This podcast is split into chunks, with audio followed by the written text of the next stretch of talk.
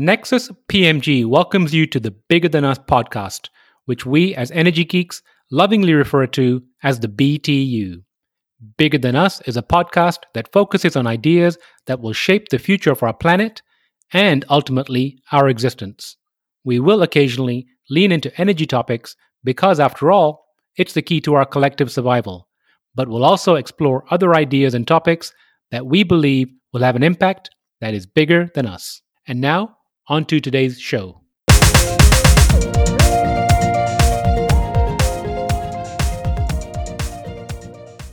Hello, and welcome to the Bigger Than Us podcast. I'm your host, Raj Daniels, and today I'd like to welcome Dan Schnitzer to the show. Dan is the CEO of SparkMeter, the leading provider of smart metering systems that enable utilities to implement prepaid billing and real time monitoring and control on microgrids and central grids alike. He has served as a consultant to the United Nations Office for Project Services in Haiti and for the World Bank. From 2014 to 2015, he was the chair of the United Nations SE4 All Practitioner Network Microgrid Working Group, and he was named to the Forbes 30 Under 30 for Energy List in 2012. Dan, how are you doing today? I'm doing great. Thanks, Raj. How are you? Dan, I'm doing fantastic and excited to speak to you. Where are you currently located? Uh, I'm based in Washington, D.C. And how about you? I am in Dallas, Texas. How's the weather in Washington?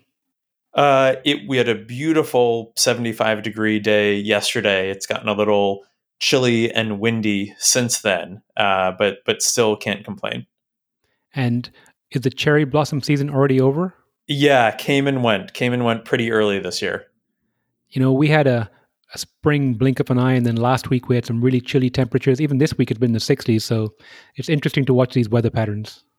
Yeah, it certainly is. Uh, I mean, things are certainly coming into bloom right now. It's been delightful seeing the the leaves budding on the trees over the last few weeks, and so we're we're getting to full bloom across everything here. It sounds lovely. So, Dan, I like to open the show by asking my guest the following question. If you were asked to share something interesting about yourself, what would it be? Something interesting. I guess um, it's it's quite possibly that uh, if it hadn't been for my interest in energy, um, which I, I really got into energy and environmental policy as a result of my eighth grade science fair project. Um, so I've been an, an, energy nerd for over 20 years. Um, I probably would have uh, ended up um, going to culinary school.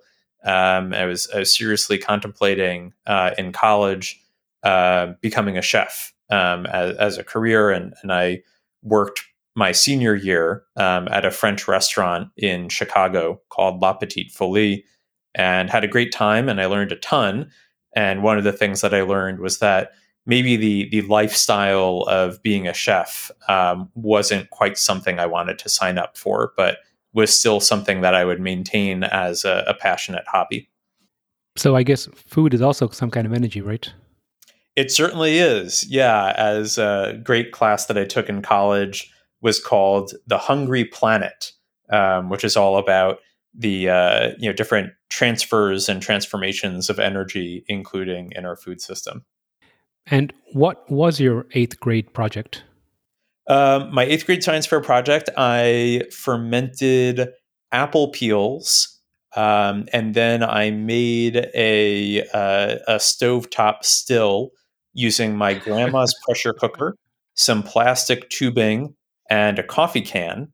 And I triple distilled my fermented mash of apple peels into pure uh, ethanol, or you know, nearly pure ethanol. And then I burned my ethanol in a kerosene lamp, and I compared it to a couple of fossil fuels, including kerosene. Um, and I, I something clicked where I saw that you know my homemade fuel um, created this this flame, you know, created uh, energy um, just as well as these industrial fossil fuels.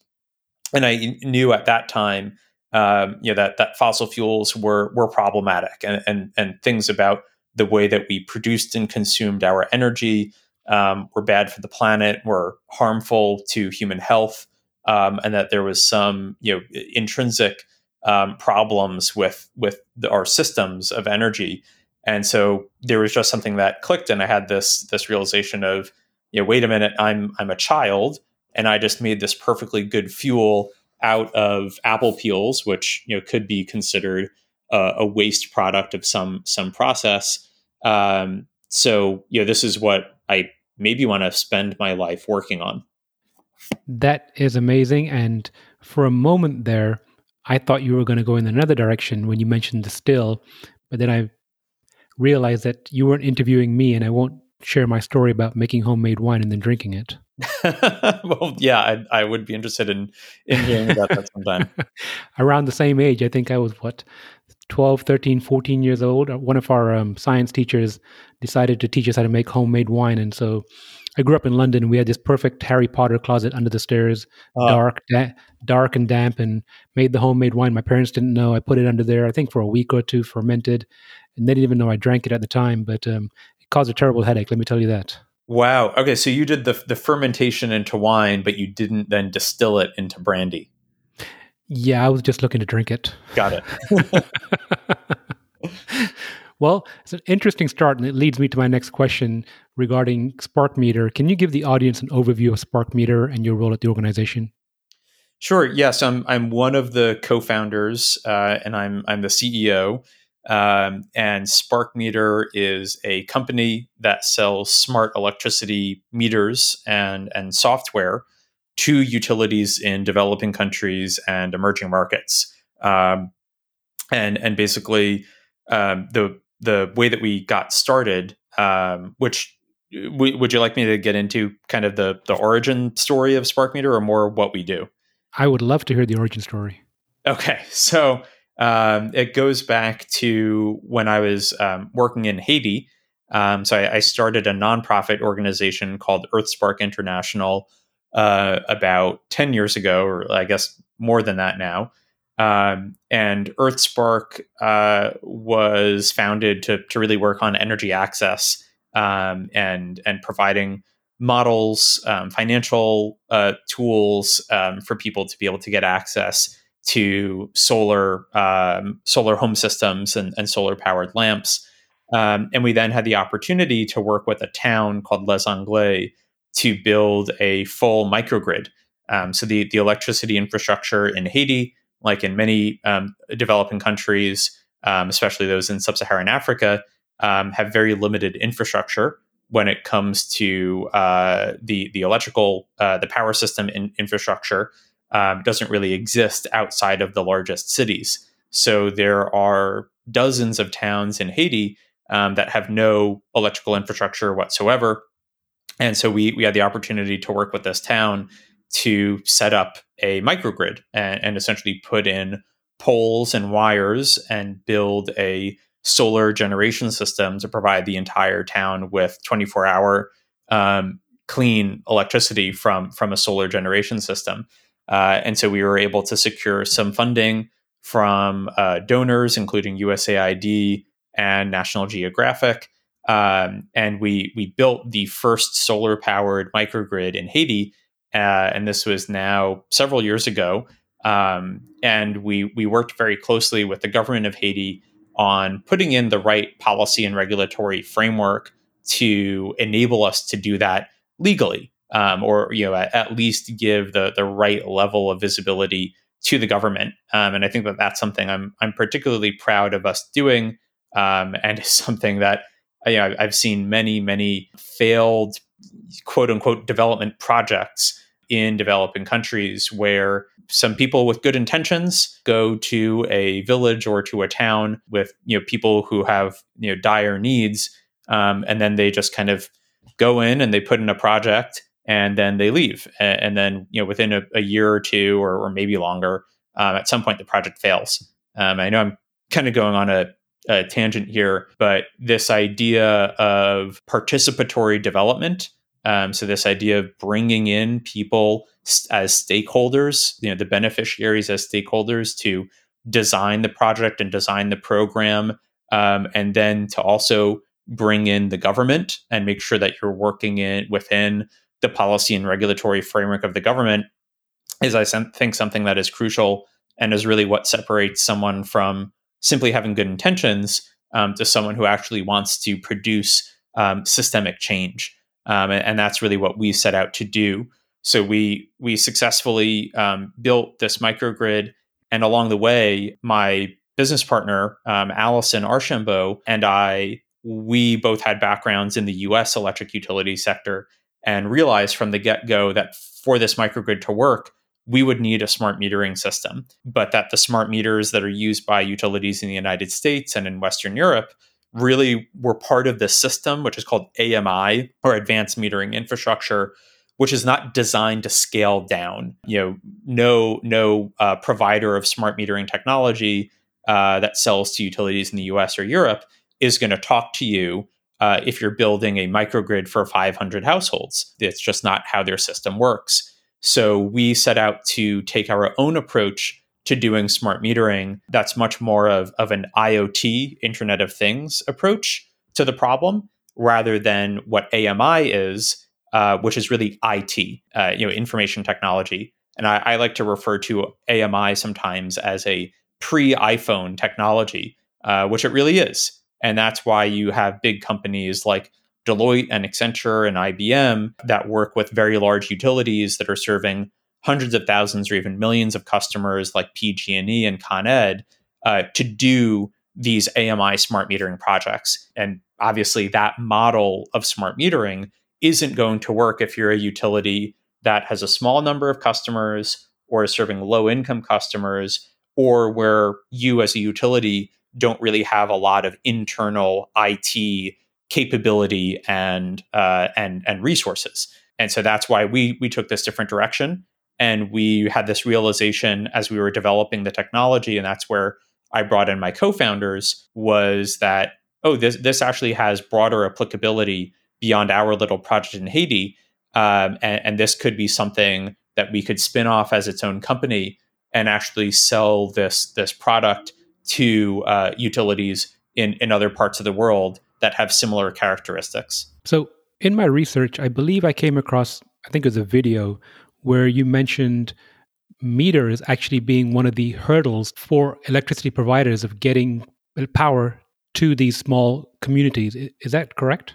Yeah, I mean the the meters are, are certainly part of it, um, but the meters really need to serve some kind of a of a business function or operational function for the utility. But yeah, you, you certainly do need some way of being able to charge your customers for the electricity that they're using. You know, one uh, issue that I had come across when I was doing my research in grad school, uh, which we we ended up writing a report that the UN Foundation uh, published several years ago on case studies and best practices of microgrids in developing countries. And and one sort of poor practice that we found was that some of these microgrid operators, microgrid utilities, were simply charging their customers a, a fixed fee every month based on ha- how many rooms they had in their house or how many light bulbs were in their house. And so what ends up happening is you can have you know two households that are right next door to each other um, that kind of look the same, but you know one might be using 10 times more electricity than the other and yet they're receiving the same electricity bill every month because there's no way of measuring the electricity that's being used. And so you you, you run into all sorts of challenges around how to charge your customers uh, and then also how to how to collect payment when you have that sort of model. So what then happens if you go to a customer at the end of the billing period, um, which might be monthly or every three months, and the customer says, "I I can't pay." You know, do you physically remove their connection? Do you give some sort of grace period? And at the end of the day, what ends up happening is a lot of these microgrids end up failing uh, because they're not able to collect enough money for them to be able to continue to operate the service. Um, and that's the last thing that anybody wants to see happen because now you've effectively just wasted a bunch of resources. Like, why why build this microgrid to begin with if you're not able to operate it sustainably for the next 10 to, to 20 years? Um, and and unfortunately, that's what we uh, found was happening in in uh, several different geographies. So the utility needs to be able to collect payments to be able to continue operating, even if it's a nonprofit, even if it's run by an NGO. And so that's really where, at, at a, a, very basic level, um, metering, especially prepaid metering, um, or, or you know, as, as, we've taken to call it, pay as you go metering, really helps. Um, there's a great paper, uh, economics paper called The Economic Lives of the Poor by Duflo and, and Banerjee that was published quite a, a few years ago. And Duflo, at least, and maybe also Banerjee, uh, received the Nobel Prize in economics very recently um, for their work on, on characterizing um, economic livelihoods, uh, especially among the, the world's poor, and the approaches that they take to that, the sort of evidence based approaches that they take to that. And that paper, I think, does a great job of characterizing uh, the sort of lumpiness of the income of, uh, of of many of the world's poor who would benefit from better energy access, and that really highlights the role of pay as you go, where if during a particular time of year you're sort of in the money, you know, maybe if you're in the agricultural sector, it's harvest season, so you have money, so you can put a bunch of money into your pay as you go account, and that way you can continue to use electricity and then in another part of the year, when you aren't uh, as liquid and you don't have cash, um, you can put in less into your account, or maybe you're able to you know tide over from what you put in in your account earlier in the year. Um, so pay as you go ends up being this extremely useful uh, technology or or a uh, useful principle that's enabled by technology compared to just showing up at the person's house once a month and saying, okay, you owe me this much. So it's a very interesting model. If I'm understanding correctly, can the consumer log into the meter using their cell phone and currently see their usage and pay over their cell phone? Is that how it works? Um, so they, yeah, they don't really have to interact with the meter at all. Um, and I think that this is a big difference between our technology and the existing paradigm of prepaid meters that are on the market. Um, with the prepaid meters that have been on the market now for decades, uh, the user needs to in some way physically interact with the meter. Um, the kind of most contemporary version of that technology is where they go to a vendor, they get a scratch card. The scratch card has a, a string of, of numbers on it called a token. And then they have to go to their meter and they have to physically punch that token into their meter to then you know, get get their usage. With our system, it, it's tokenless. You don't need a scratch card you can go to a vendor and you can make a cash payment, and then the vendor can use uh, basically the Spark Meter app on the vendor's phone, where the vendor has pre purchased wholesale electricity credits from the utility that they can now sell at a retail markup to the, the retail customers. And so it's all done through the app. And then once that transaction clears, then that would uh, hit the customer's account and now that customer's account is just automatically wirelessly topped up. Um, so that's one mode. Another mode is with mobile money, where if the utility itself has a mobile money account, they can do a backend integration with our software where the customer can just send a mobile mobile money payment to the utility's mobile money account. And then once that transaction clears, that would then top up the customer's account. And now again, you know, completely wirelessly and pretty much instantaneously, the user now is able to to have credit in their account and, and has electricity in their meter. So so it's a very uh, the, the, we've designed the system to be as easy to use and as agnostic towards payment types as possible. So an example of mobile money would be like M-Pesa in Kenya. Exactly. How did you get into the IoT world? Um, so so this is really uh, where we you know felt that we were differentiated as a technology compared to the existing paradigm of smart metering, um, AMI or advanced metering infrastructure, is that we really do take more of an energy IoT approach to the technology. Uh, and I'd say that that was pretty heavily informed by where I did my my PhD, um, which was Carnegie Mellon University in Pittsburgh. And so it was through Carnegie Mellon and, and my graduate studies that I got connected to uh, Anthony Rowe, uh, who's one of our co-founders, and he's a professor of electrical computer engineering there. And he, you know, we brought him in to work with us on creating a more flexible wireless mesh network um, system and a system that would be more robust and resilient to um, areas where the power and the internet is intermittent and uh, and low bandwidth. Um, you know, uh, obviously on, on the internet being low bandwidth. You know, the the IT systems that AMI is predicated on, and this sort of pre pre iPhone technology, is where you you essentially have a flawless IT implementation. You know, that's why your utility has an IT department. Uh, you have contractors um, from Deloitte or from Accenture, from other IT contracting firms. You have a whole ecosystem of vendors. You've got you know Dell providing you or HP providing you with hardware. Uh, you've got Oracle providing you with databases. Uh, you have other vendors who are providing you with networking equipment and networking expertise, and you know everything is you're really rigorously planned. Costs a fortune, but it's executed and it has extremely high levels of reliability um, in terms of bringing the data from the meters to to the utilities on-site servers. Now, nothing about that makes sense when you're talking about an environment uh, in Haiti or in India or in lots of parts of sub-Saharan Africa where you know the internet uh, might be non uh, virtually non-existent. You know, might be edge cellular networks um, out in the rural areas, and where the availability of electricity is is also intermittent. So the the systems um, for AMI are not going to be able to be uh, used in in that instance, and that's where IoT and pushing out more of the intelligence of the system to the edge, right? These these IoT devices themselves are quite smart. They have a lot of intelligence to them, right? That's what makes the Nest thermostat or you know an, an Amazon um, Echo, you know one of their Alexa devices, uh, or any of these sort of smart sensors that we're now putting into our homes. What makes them, you know, the, the sort of uh, uh, characteristic that makes them these IoT devices is this idea of edge computing. We put we're putting a lot of intelligence on the device itself. So we took the approach that rather than putting the intelligence into the network or into what's on the server, to put the intelligence into the meters themselves, and then also into the device that the meters communicate to, um, which we are, are, starting to call a grid edge management unit.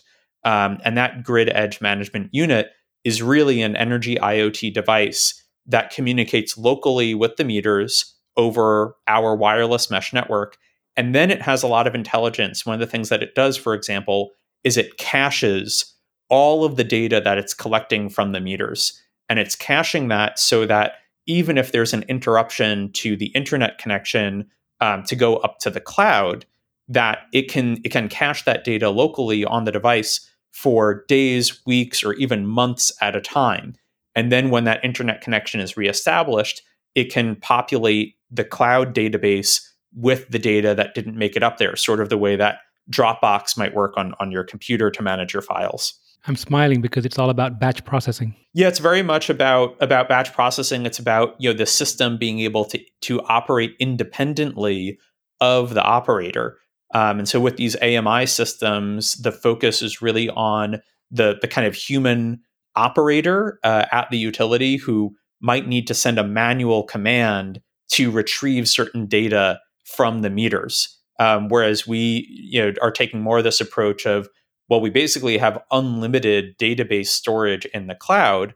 Um, we have this very now very powerful edge computing device, our grid edge management unit. So let's just process everything independently and make the data available in the cloud whenever the, the user wants to do something with that data. And the market you mentioned, sub Saharan Africa, India, they've leapfrogged the whole wires and they've gone directly to broadband, sorry, cell service, 3G, 4, 4G, 5G. So I'm guessing you're able to leverage those rather than have to depend on traditional wire systems. Yeah, that's right. I mean, we're we're really agnostic to the internet backhaul. Um, if there is an ISP, that's great. If it's cellular, that's fine. If it's satellite, that's fine you know maybe next year some of our customers will will be on uh, on SpaceX's Starlink uh, internet connection. So we really don't care about the internet connection, um, but I think you're absolutely right. The thing that we are leapfrogging is we're going straight to IoT and we're kind of skipping this IT step, right? They're they're the the benefit of our system is that there really isn't any traditional IT and networking that the utility needs to do. And that's because our meters with the grid edge management unit come with their own mesh network that's plug and play. So there's no configuration, there's no networking. The utility installs the meters, they install the management unit, they turn it on, and it immediately just starts communicating. And then the other big shift for the utility industry that we're pushing on is instead of having you know in-house servers and databases that you have to maintain and IT systems that are running those databases and are integrated with their other systems it's all software as a service and it's all in the cloud. And it's super easy to just create new instances when necessary. It's super easy to use standard uh, well documented apis to get the data out and to put it into other systems. Um, and that's you know much more of this IoT kind of approach instead of that traditional networking IT approach. Now, you've made it sound very simple, but I know from being involved in tech, hardware is hard. How difficult was it to get to this point? Uh, it, it, was really difficult. Um, you know, we we were also starting at a time several years ago when the cost of the smart metering hardware itself was still pretty expensive. When it, it wasn't unusual for a smart meter to to be in the the realm of of two hundred dollars per unit. And so a really interesting evolution that we saw happen. Um, and so so as a result, was was we designed our own smart meter from the bottom up to be a lower cost smart meter. And that's where we originally thought we were going to get a lot of our um, advantage, what was cost advantage compared to other smart meters on the market.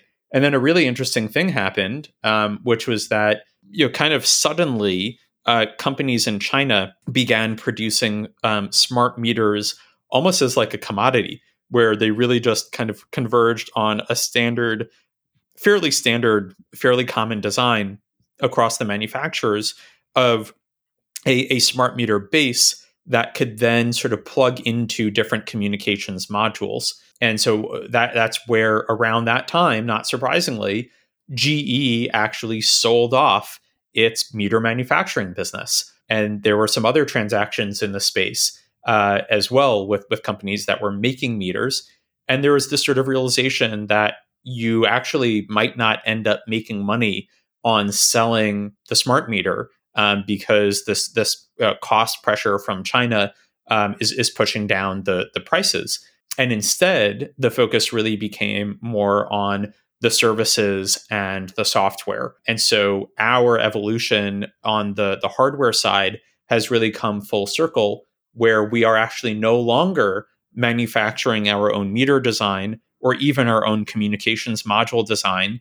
We've now completely really outsourced that to a, a Chinese company that makes smart meter bases at a much lower cost than we were able to.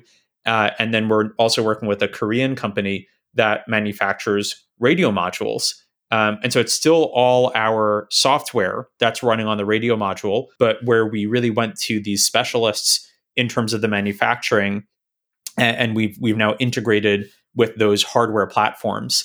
The um, grid edge management unit is a piece of hardware that we have designed and and is where we do own that unit in terms of the design we originally um, had outsourced the base station while we were using our own in-house designed uh, metering hardware and so we've now switched um, and the reason for that is because we we do want something that's much more customized and streamlined and provides greater value and we felt that we could do that by designing our own uh, grid edge management unit instead of outsourcing that to off-the-shelf hardware and just for the benefit of those listening along, how long did it take you to go from prototype to production? Uh, that was probably the first two years of the company's existence. Um, was going from uh, prototyping and R and D to uh, when we were first able to sell our meters and have them used by uh, a small number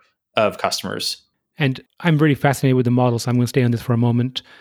You mentioned earlier partnering with vendors. Can you explain what a vendor that's selling the, I'm going to guess, say power, what does that person look like? What does that organization look like? So I think you're referring to our customers. Um, you said that the consumer goes and purchases it from a vendor. Is that correct? Yeah. So, so our customer is a, a utility, and the way that they sell electricity to their end users is entirely up to them. A lot of utilities have vendors who are sort of this middleman between the utility and the end user, and it's that vendor that the end user the end users are actually buying their electricity from.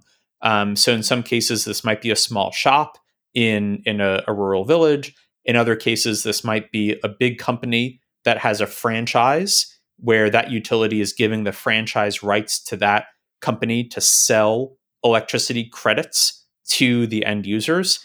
And in other cases, it might be the utility itself, where the utility is directly receiving payments from its customers to, to provide them with electricity. So the, the point that I was making about our software platform is that we're really agnostic to the business model and the modes of payment that the utility, uh, that particular utility is using to receive payment from their customers. And I'm asking because, again, it reminds me of back in London, there was a time where you could actually go to the post office or a local convenience store to pay an electric bill or a gas bill. That's right. Yeah, and and still for some of our customers, um, there is that that middleman between the the utility and the end users. Um, and and if that's the case, that's that's totally fine. Our our system can uh, can accommodate that.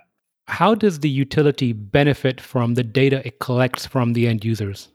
Yeah, I, I think this is where um, we certainly want to build capability at, at SparkMeter to deliver a lot more value to the utility outside of this domain of payments and, and metering and billing. And that's super important aspect of the utility's operations. I think it's where we've really focused the last few years. But the promise of smart metering is that the utility can leverage the data from the meters to say, um, you know, oh, I'm I have an outage on this part of my grid right? And, and think about in, in, the days when we didn't have smart meters that were communicating data, how would the utility find out about outages? It might be very manual. It might be their customers are, are calling them to tell them that they don't have an outage, or it might be that the utility has some real time sensors on its network, um, but they have a rel- you know, way, way smaller number of those sensors at parts of their network that are much sort of higher up in the in the transmission distribution system uh, and they don't have a sensor in every single customer household. So if one of those sensors were saying, you know, this part of the network doesn't have power, you know, does uh, w- what does that mean? Or if all those sensors are saying everything's good, we all have power, but the issue is further down the network, and there are some customers that don't have power. How does the utility find that out? Um, and so that that's where smart meters can essentially act as sensors and provide the utility with this data and this this information, this context that has nothing to do with what we traditionally think of as belonging to the domain of metering for billing and payment. Um, and so that's what we're really striving to do is to take the data and to to produce analytics that might tell the utility, you know, you're based on these voltages, we're seeing this much voltage drop on this line. And when you have voltage drop on a line, there's actually a cost there. It, it, you're actually burning more electricity um, than than what you would ideally want to be losing to losses. Or we might be able to tell the utility that based on the aggregated load from a particular transformer, that the load on that transformer is over the capacity of the transformer. And if you keep on loading your transformer this way, you might reduce the lifetime of that transformer by five years. Um, and so you're going to have to replace it early, and, and that's more expensive for the utility. So there's all sorts of additional analytics that you can produce for the utility using that data. And I think that what we've seen happen in the United States with its experience with smart metering and AMI is that you don't necessarily get those benefits unless certain things are true. And to, to go off on sort of another tangent for a minute, I think what what was really interesting about the experience with smart metering in the U.S. is is that the 2008 financial crisis resulted in the, the ARRA, the American Re- Recovery and, and, Reinvestment Act, and that authorized billions of dollars of, of grants under the the DOE's smart grid investment um, and grant program for utilities, and, and, and a lot of those grants were were actually used to buy smart metering AMI systems. But those those many of those utilities never went the step beyond just using smart meters for billing. And so we now are over 10 years later after those smart metering procurements, and these utilities still aren't using the data to go into outage management or managing their distribution systems or improving their planning processes. Because in many cases, they're not even pulling back data from the meters other than just the energy data, which is what you just need for a bill. You just need to know kilowatt hours. So they might not even be pulling back the voltage or the current or power quality data in some cases because they might not even have a database. And this is especially for these smaller utilities in the United States, of which there are there are many, where they, like utilities in developing countries that we're serving, they don't have a big IT department or they can't afford to spend a million dollars on Oracle or, or Accenture or Deloitte to come in and get them set up. Um, and so there's been, I think, this real tragedy of AMI in the United States in that it hasn't really provided a lot of value to these utilities outside of billing. And that's, I think, something that we're looking to kind of fix. Um, and we're looking to make sure that if you're a customer of ours and using our smart metering system, that we're providing you with software out of the box that's giving you additional value into these other operating uh, areas of your of your utility. It sounds like a huge opportunity. Yeah, it, it definitely is, um, and we're having some really interesting conversations even in the United States about how we might be able to uh, at least take the software part of what we've built and work with utilities, especially small utilities in the US. If, if you're a utility serving fewer than 250,000 customers, there are a lot of um, technology companies, you know, vendors, um, especially these IT systems providers, that might not even be interested in working with you because you're too small. And that's because they're in the business of selling IT services contracts. Whereas we want to be in the business of selling on a software as a service cloud platform basis to as many accounts as possible. And if that means going to small utilities uh, that are serving fewer than 250,000 customers, but they've got smart meters installed, that that looks like a great opportunity for us. Indeed, it is. So, I want to get to the crux of our conversation. You mentioned a few things earlier. You mentioned your eighth grade science experiment. Then you also mentioned working in Haiti and now the work that you're doing in India, sub Saharan Africa. I see a thread there. And what's the why? Like, how do these things come together? Um, I, I, think where the where these things kind of come together is is just kind of um, an interest in you know certainly personally in in my work having meaning you know i i think and that's really a, a unifying characteristic of all of the people who work at sparkmeter. Um, i think any one of us could go and work for a different company and probably get paid more. And and and for some people you know that's that's the interest is maybe you know working on a super challenging technical problem um, or working somewhere where you have really you know high upside financially. Um, and I think that what unifies the people at SparkMeter, and certainly for me personally, um, is that this is really about doing work that's going to have an impact in people's lives in an area that you know is is definitely of great personal interest to me. Um, you know, you can have impact working on water or sanitation issues or, or agriculture issues or, or health issues. That's certainly true. I think for me personally, uh, I just kind of have um, an intrinsic interest in energy, uh, something I've, I've been passionate about for a long time.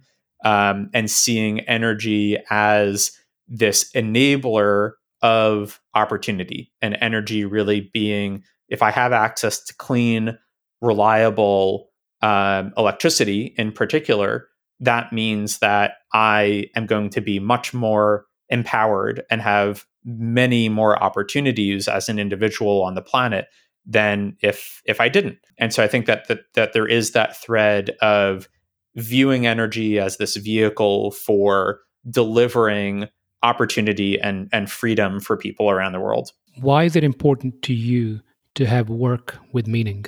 Um, I think that that probably just just came from um, my upbringing, and, and in particular, in particular from my my mom. I remember from a, a pretty young age, my mom uh, essentially teaching me about privilege, um, and and that wasn't the hot word that it is today. Um, but I have pretty distinct memories of, of my mom telling me things when I was like, you know, six or seven, um, that I was lucky to have been born in the United States to a family where we really didn't have to worry about being hungry and we didn't have to worry about um, having you know our, our necessities met and where we had nice things and we could go on vacation. And that was um, you know not something that that many people in the world did have. And so i think that was something that my mom really reinforced uh, in me uh, and also where she kind of created uh, an explicit sense of expectation that i could basically do anything i wanted to uh, as long as it helped people i love that it sounds like your mom was a lady way ahead of her time yeah I, I think she she certainly is well you've been on this journey for a while now. What's the most valuable lesson you would say you've learned about yourself? Um, I think probably something having to do with resilience. Uh, we, we've gone through a lot of challenging and trying times. Um, I've had a a couple of, of my advisors uh, say that that at some point I should write a book uh, about the experience um, because of some of the things that we've had to go through, and I, I think that that's probably not foreign to uh, founders and leaders of companies that are backed by venture capital and are trying to have uh, an impact in their work and, and that they aren't just building um, you know an app um, out of you know wherever silicon valley or, or new york and they're building an app as like something consumer facing for them to make a ton of money um, that there's really this this other motivating factor behind their work, and that can create um, some degree of tension when when you do have that mission focus to your company, um, but you're also bringing in you know essentially venture capital. So you know I think that there's been certainly an, an interest from investors in financing uh, uh, impact, uh, which is great, and and our investors certainly view that as as being part of their investment mandate. But I, have certainly found that this this isn't the easiest road uh, to have taken, um, but that there's been some great learnings about myself in terms of where I can pull from to to be resilient and to continue to lead the company through challenging times. Well, speaking of leading the company, let's move into the future. It's 2030, magic wand what does the future hold for SparkMeter? Uh, so I think the the if everything goes as in the, the kind of most optimistic um, development with energy access, uh, 2030 is really the the target for global universal access to electricity. So I think the the hope is that by 2030, um, all of the roughly um, 1 billion people. I think that the number might be closer to 800 and 900 million people um, currently who don't have access to electricity whatsoever. That that would not be the case in in, in, the next nine to 10 years. And, and by 2030, there's universal access.